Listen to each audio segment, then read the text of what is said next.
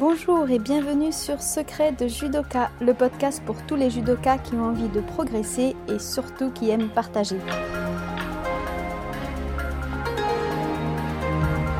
Aujourd'hui, pour le premier épisode, nous allons parler repos. C'est le début de l'été, certains ont prévu 2 mois de pause complète, d'autres se sont immédiatement inscrits en stage pour du judo intensif. Quel que soit votre cas, cette question du repos récupérateur vous concerne et c'est aujourd'hui qu'on en parle.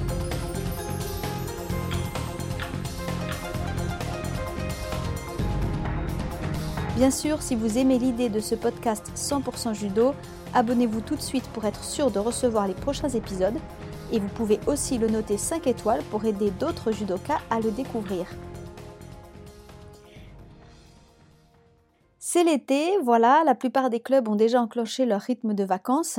Donc hormis ceux qui ferment complètement, il y en a beaucoup d'autres qui proposent des sorties sportives variées, qui proposent de continuer les cours une fois par semaine, parfois même en réunissant adultes et enfants. J'ai vu plusieurs clubs qui organisaient aussi leurs propres stages. Bref, si on a envie de pratiquer et qu'on ose aller voir un peu ce qui se fait ailleurs, on peut vraiment en profiter. Cela dit, je connais aussi de nombreux judokas qui ont vraiment besoin d'une pause de 2 mois, tant physique que psychologique, parce que pour eux, ils ont besoin d'un break, de penser à autre chose, d'oublier un peu le judo. En fait, je trouve que les acharnés du judo qui vont aller chercher les stages et les adeptes de la longue pause estivale ont quand même un point commun dans tous les cas, c'est la cassure du rythme de l'année, avec des phases de repos qui dans tous les cas vont être plus longues que durant l'année. Cette cassure de rythme semble essentielle à mon avis pour pouvoir mieux repartir en septembre en pleine forme. La question d'aujourd'hui, c'est comment on vit cette cassure de rythme et plus particulièrement les phases de repos. Que ce soit une grande phase de 2 mois ou que ce soit de plus petites phases entre des stages. En gros, que le repos dure 1 semaine, 1 mois ou même 2 mois, ces phases de pause, est-ce qu'elles vous permettent vraiment de récupérer ? En fait, j'ai posé régulièrement cette question autour de moi, qu'est-ce qu'il te faut pour que tu te sentes reposé ? Et d'ailleurs, pour ceux qui veulent faire cet exercice, qui est assez intéressant, je vous invite à mettre pause et à jouer le jeu.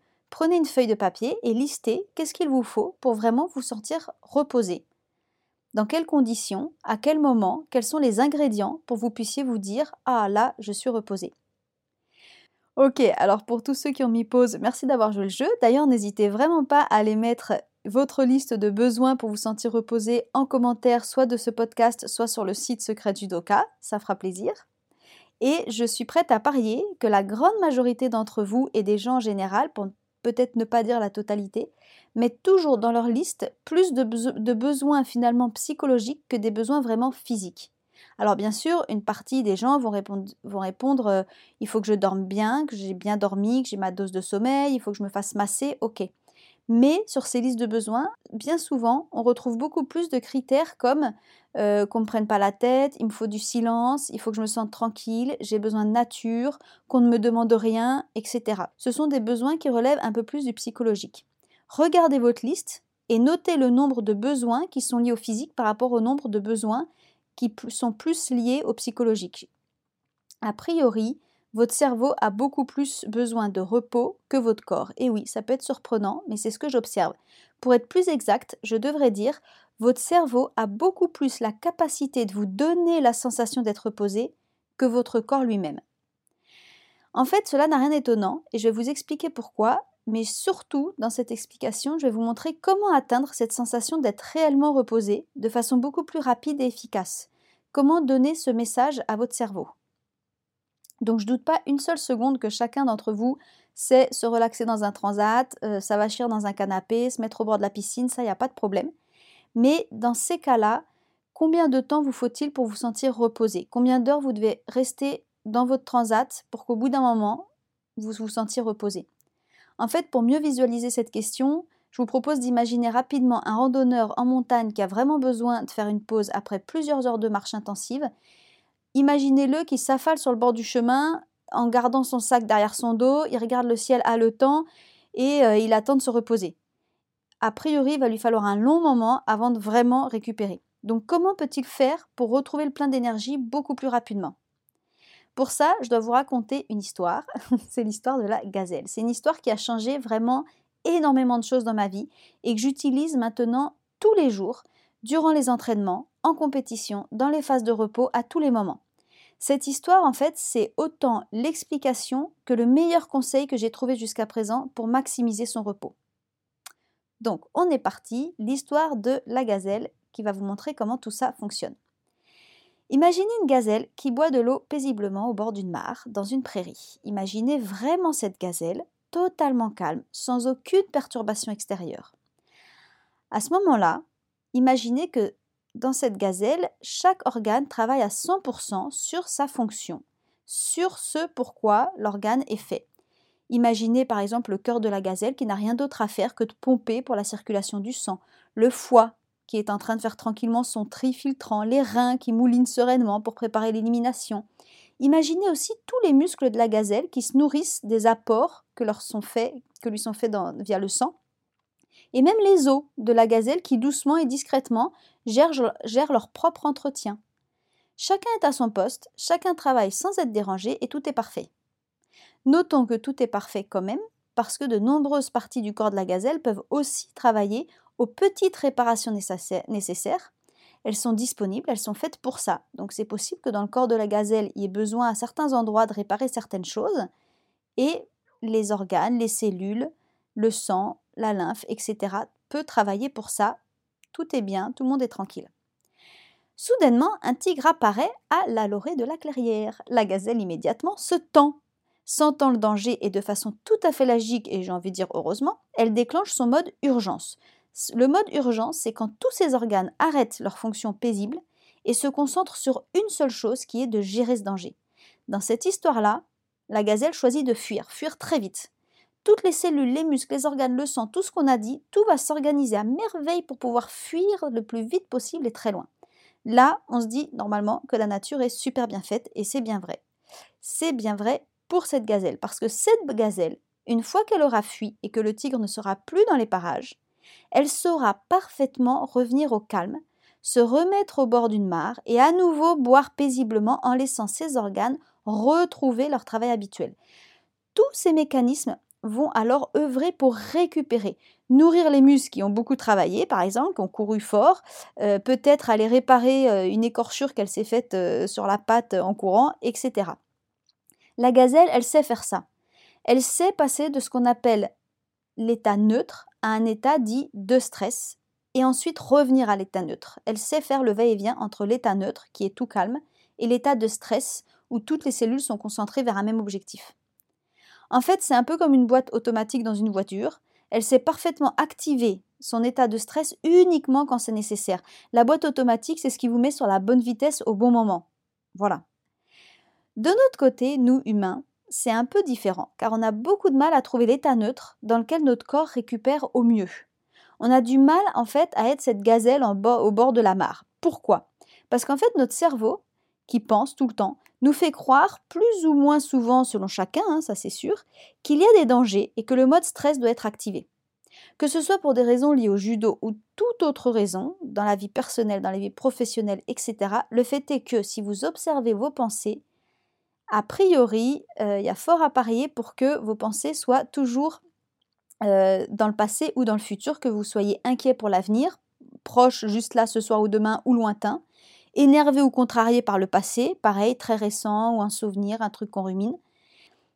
Quand on est dans ce genre de pensée, importante certes, c'est en fait un état de stress que notre cerveau gère en mobilisant nos ressources nécessaires sur cette gestion.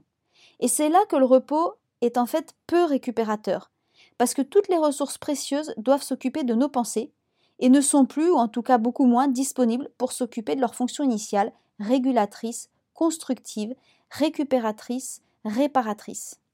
Donc certains se disent peut-être à ce moment-là, mais alors comment on peut faire ? Comment on peut récupérer ? Donc c'est là que je vais vous donner quelques éléments. La première chose connue de tous, c'est le sommeil. Pourquoi on dit que le sommeil est capital pour un sportif ? Parce qu'en fait, c'est le seul moment où, quels que soient vos stress multiples et variés, vous avez le plus de chances d'atteindre l'état neutre. C'est pendant que vous dormez que vous avez le plus de chances d'être une petite gazelle en bord de mer, tranquille, à l'état neutre, et donc de laisser votre corps récupérer, agir dans ses fonctions initiales sans avoir à gérer votre cerveau qui est stressé. Les cas les plus problématiques d'ailleurs sont les personnes qui ont un niveau tellement élevé de stress quelle qu'en soit la source, hein, c'est pas la question, qu'elles n'arrivent même pas à atteindre cet état neutre durant le sommeil. C'est des personnes qui sont insomniaques ou qui mettent beaucoup de temps à s'endormir, qui dorment peu, qui se réveillent très tôt, etc. Donc le sommeil, c'est le premier élément de récupération grâce à l'état neutre dans lequel il vous plonge. Ici, vous pouvez déjà améliorer ce repos récupérateur de la façon suivante. Lorsque vous vous endormez, pensez à l'histoire de la gazelle.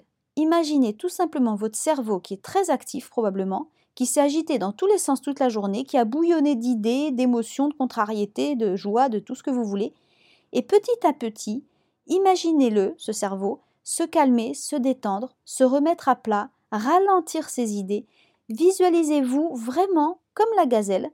Sentez que tout votre corps se détend, se pose. Pensez que chacun de vos organes, chaque cellule de votre corps peut reprendre son travail initial. Normalement, vous devriez sentir des parties de votre corps se détendre alors que vous n'aviez même pas conscience qu'elles étaient un petit peu crispées. Moi, personnellement, ça se passe beaucoup au niveau du crâne, des oreilles, de la mâchoire, du cou. Un peu tout cet environnement-là, j'ai des micro-relâchements qui s'opèrent. Votre corps doit devenir normalement plus lourd. Et à ce moment-là, l'endormissement doit être beaucoup plus agréable. Et surtout, vous allez tomber dans votre sommeil profond plus rapidement et vous aurez donc une bien meilleure récupération.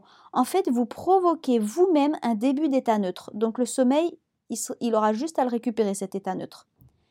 Vous aurez fait de façon volontaire et donc assez rapide ce que votre corps aurait fait par lui-même durant un certain temps plus long pour atteindre ce fameux état neutre. Donc ça, c'est pour le sommeil. Maintenant, durant la journée, vous pouvez aussi vous remettre à l'état neutre le plus souvent possible. Pour cela, c'est pas si compliqué.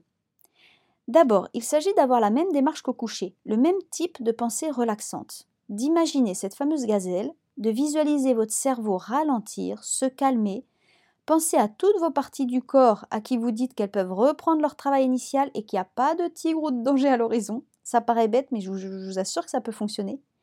Et en même temps que ces pensées, pour accélérer le processus, prenez des grandes respirations.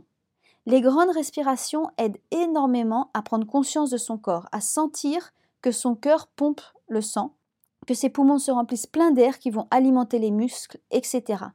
Quelques grandes respirations suffisent parfois à vous mettre à l'état neutre ou en tout cas à vous diriger vers cet état neutre. Pour ces petites remises à l'état neutre, j'ai identifié plusieurs moments intéressants. D'abord, bien sûr, dans votre transat ou votre canapé, au moment même où vous vous mettez en mode pause, visez l'état neutre, tout de suite. Vous allez beaucoup plus profiter de ce moment. Pensez au randonneur qui s'arrête sur le côté tout haletant et imaginez maintenant qu'au moment de s'arrêter, il prend le temps de poser son sac à dos, de s'asseoir sur un rocher en prenant de grandes respirations et pendant quelques minutes de fermer les yeux pour aller vers son état neutre. Est-ce que vous ne pensez pas qu'il va récupérer beaucoup plus vite que tout à l'heure ? 2. Vous pouvez aussi vous mettre à l'état neutre dans des moments clés. Par exemple, ça paraît très bête, mais moi je le pratique tous les jours, à un feu rouge, durant un embouteillage. Ça, c'est les moments idéaux. Plutôt que de s'énerver, c'est le moment idéal de se dire « Tiens, petite remise à l'état neutre, grande respiration, mon cerveau se calme, je dis à mes cellules de faire ce qu'elles ont à faire. » Dans une salle d'attente, dans la queue à un guichet. En fait, toutes les situations d'attente sont idéales pour se remettre à l'état neutre et voilà, s'imaginer être une belle gazelle en Bordeaux qui n'a rien d'autre à faire que de réguler, construire, réparer chaque infime partie du corps. Si vous donnez de l'attention à votre corps, il va vraiment, vraiment le ressentir. Voilà, j'espère que vous allez essayer vraiment, que vous allez tellement apprécier ces micro-états neutres en journée, en dehors de votre sommeil, que vous allez vous-même identifier des moments idéaux pour les créer et que cela va devenir comme un réflexe. Vous allez largement augmenter votre énergie car vous serez plus sans cesse, sans même vous en rendre compte, occupé à gérer vos stress, vos pensées qui sont dans le passé, dans le futur, cette petite voix qui ne s'arrête jamais dans la tête. La dernière façon que j'aimerais citer, qui sert à vraiment favoriser cet état neutre, c'est la méditation. Je pense que la méditation pourra faire l'objet d'un épisode à part entière parce qu'aujourd'hui la méditation, notamment celle qui est tournée vers la performance sportive, se développe de plus en plus. Personnellement, ça m'a énormément aidée, mais il y a vraiment beaucoup de choses à dire. Cependant, pour aujourd'hui, je peux quand même citer ce qu'on appelle le mokuso qui est pratiqué en début ou à la fin d'un entraînement, au moment du salut. Et on dit souvent, quand on nous l'explique au judo, que c'est une façon de se concentrer, de faire le vide, de laisser ses problèmes à l'extérieur du dojo, etc. Eh bien en fait, c'est exactement l'histoire de la gazelle. Oui, vraiment, c'est bien pour se remettre à l'état neutre, que tout notre corps soit disponible à être pleinement à ce qu'il doit faire. C'est vraiment nécessaire pour une séance de judo. Avant, laissons nos stress, nos pensées à l'extérieur si on veut progresser, mais aussi se faire plaisir. On a besoin de cette énergie juste, mise au bon endroit. Une notion vraiment chère, à mon avis, à notre cher maître Jigoro Kano. Le mokuso, ça sert à ça. Le mokuso, la concentration, l'état neutre, cette gazelle, en fait, ce sont des mots différents que chacun va utiliser selon ce qui lui parle le plus, mais finalement, pour décrire une même réalité. Quand on laisse, avec cet état neutre, les cellules agir là où elles ont besoin d'être, on retrouve exactement ce que Jigoro Kano disait, c'est-à-dire utiliser l'énergie au bon endroit. J'espère que cet épisode vous a plu, qu'il vous sera utile pour cet été et pour plus tard évidemment. N'hésitez pas à donner votre avis ou le résultat de votre expérimentation en commentaire, ça va m'encourager, j'espère que ça pourra aussi encourager d'autres judokas à essayer. Et une chose est sûre, c'est que pour cet été, je vous souhaite à tous d'excellents moments de repos récupérateur. À très vite pour le prochain épisode. Si cette idée de podcast 100% judo vous plaît, abonnez-vous pour être sûr de recevoir les prochains épisodes. Vous pouvez aussi noter l'épisode 5 étoiles pour que les plateformes de podcast le diffusent plus largement. Et pour les curieux, vous pouvez toujours aller voir du côté de la page Facebook ou du site internet du même nom, Secrets de Judoka, qui sont deux autres formats qui permettent encore et toujours de partager. À bientôt!